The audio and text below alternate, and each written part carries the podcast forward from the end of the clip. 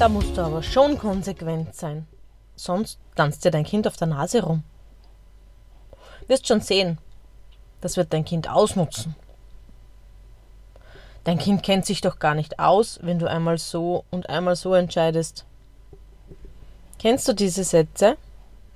Warte kurz, einen habe ich noch. Euer Kind wird euch gegeneinander ausspielen, wenn ihr keine gemeinsame Front bildet. Herzlich willkommen zu meinem Podcast Reden, Streiten, Konflikte lösen. Ich freue mich, dass du wieder dabei bist. Die Sätze, die ich dir vorhin vor die Füße geworfen habe, kennst du die? Hast du die schon mal gehört oder vielleicht selbst gesagt? Triggert dich der eine oder andere Satz? Treiben sie dir manchmal Schweißperlen auf die Stirn, weil du festgestellt hast, dass Konsequentsein richtig, richtig anstrengend sein kann? Ehrlicherweise hoffe ich das fast. Denn dann wird die Erleichterung für dich umso größer sein, dass ich mit diesen Mythen in der heutigen Folge aufräumen will. Vielleicht hast du dir die letzte Episode über das Verhaltensrechteck von letzter Woche angehört. Wenn nicht, bitte ich dich, das jetzt noch mal schnell nachzuholen. Dann verstehst du nämlich leichter, warum Konsequenz eher ein Mythos als eine Wahrheit ist. Stell dir mal vor, du hast ein Kind. Es ist vier Jahre alt. Vor dem Schlafengehen darf es jeden Tag noch eine Folge Paw Patrol, Feuerwehrmann Sam oder etwas ähnliches schauen. Was passiert jeden Tag nach dieser Folge? Ja, natürlich, du kennst das. Mama, Papa, darf ich noch eine Folge schauen? Und was machst du? Natürlich konsequent Nein sagen. Puh, wie anstrengend. Vor allem an Tagen, an denen es dir einfach egal ist weil vielleicht Freitagabend ist, du Besuch hast von Freunden, du noch die Wäsche fertig machen willst oder am PC noch was fertig schreiben musst. Am nächsten Tag ist vielleicht alles anders. Ihr seid lange draußen gewesen.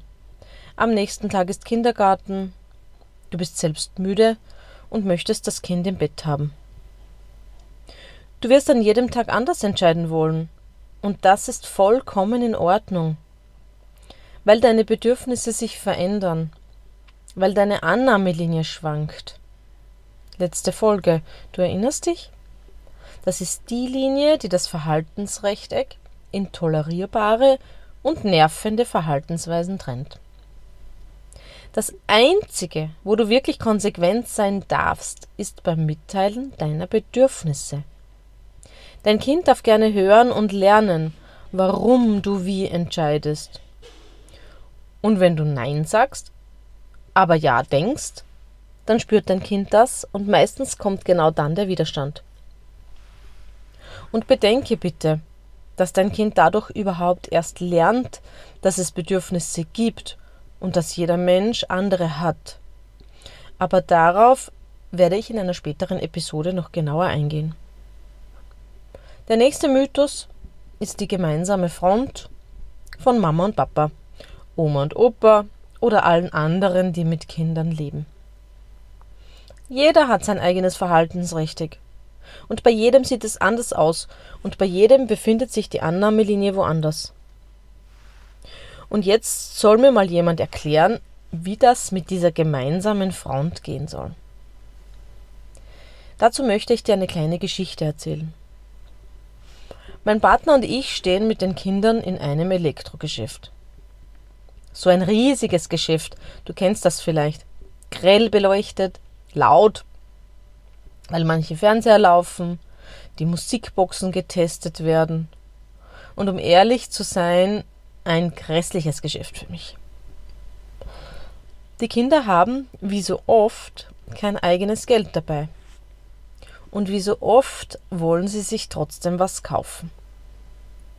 In diesem Fall ist es ein USB-Stick kostet 3 Euro. Sie fragen meinen Partner, also ihren Papa, ob er ihnen das Geld leihen kann. Er sagt nein. Was passiert? Sie fragen mich. Und obwohl ich den Lerneffekt dahinter verstehe, wäre es mir egal gewesen. Ich hätte ihnen die drei Euro geliehen. Was sind denn schon drei Euro? Die Situation hat mich anfangs total gestresst. Einerseits wollte ich meinem Freund natürlich nicht in den Rücken fallen, aber einfach Nein zu sagen wäre nicht authentisch gewesen und hätte vermutlich für Widerstand gesorgt. Also, was hältst du von dieser Variante?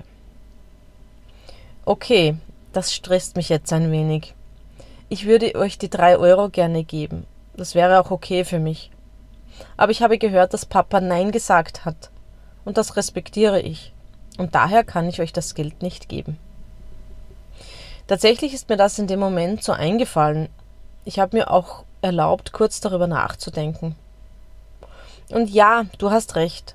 Das muss dir erst mal einfallen wie alle anderen Vorschläge, die ich dir hier im Podcast mache. Aber mit der Zeit lernst du das und wirst darin immer besser und immer schneller. Eigentlich ist es nichts anderes, wie eine Fremdsprache zu erlernen. Also nochmal als Zusammenfassung. Entspann dich bitte. Du musst nicht konsequent sein, außer bei der Benennung deiner Gefühle und Bedürfnisse und beim Begründen deiner Entscheidungen. Ach ja, und was mir dazu noch einfällt. Eine Entscheidung begründen bedeutet nicht eine Diskussion mit dem Kind zu führen, die sich ewig hinzieht. Etwas begründen kann man auch in einem Satz. Wenn trotzdem Widerstand kommt und wie du damit umgehst, das wirst du im Laufe des Podcasts noch kennenlernen. Und du musst nicht immer mit deinem Partner, deiner Partnerin einer Meinung sein. Die Kinder dürfen auch hier lernen, dass Mama und Papa unterschiedliche Ansichten haben können, aber dass sie aufeinander Rücksicht nehmen und die Entscheidung des anderen respektieren. Wenn du eine Frage zu dieser Folge hast, schreib mir gern eine E-Mail auf Facebook oder Instagram. Die Links findest du in den Show Notes. Auf Instagram und Facebook teile ich auch immer wieder Impulse zu einem leichteren Familienalltag. Folge mir dort gern. Und wie immer freue ich mich, wenn du mir eine Bewertung dalässt und die Episode mit deinen Freunden teilst.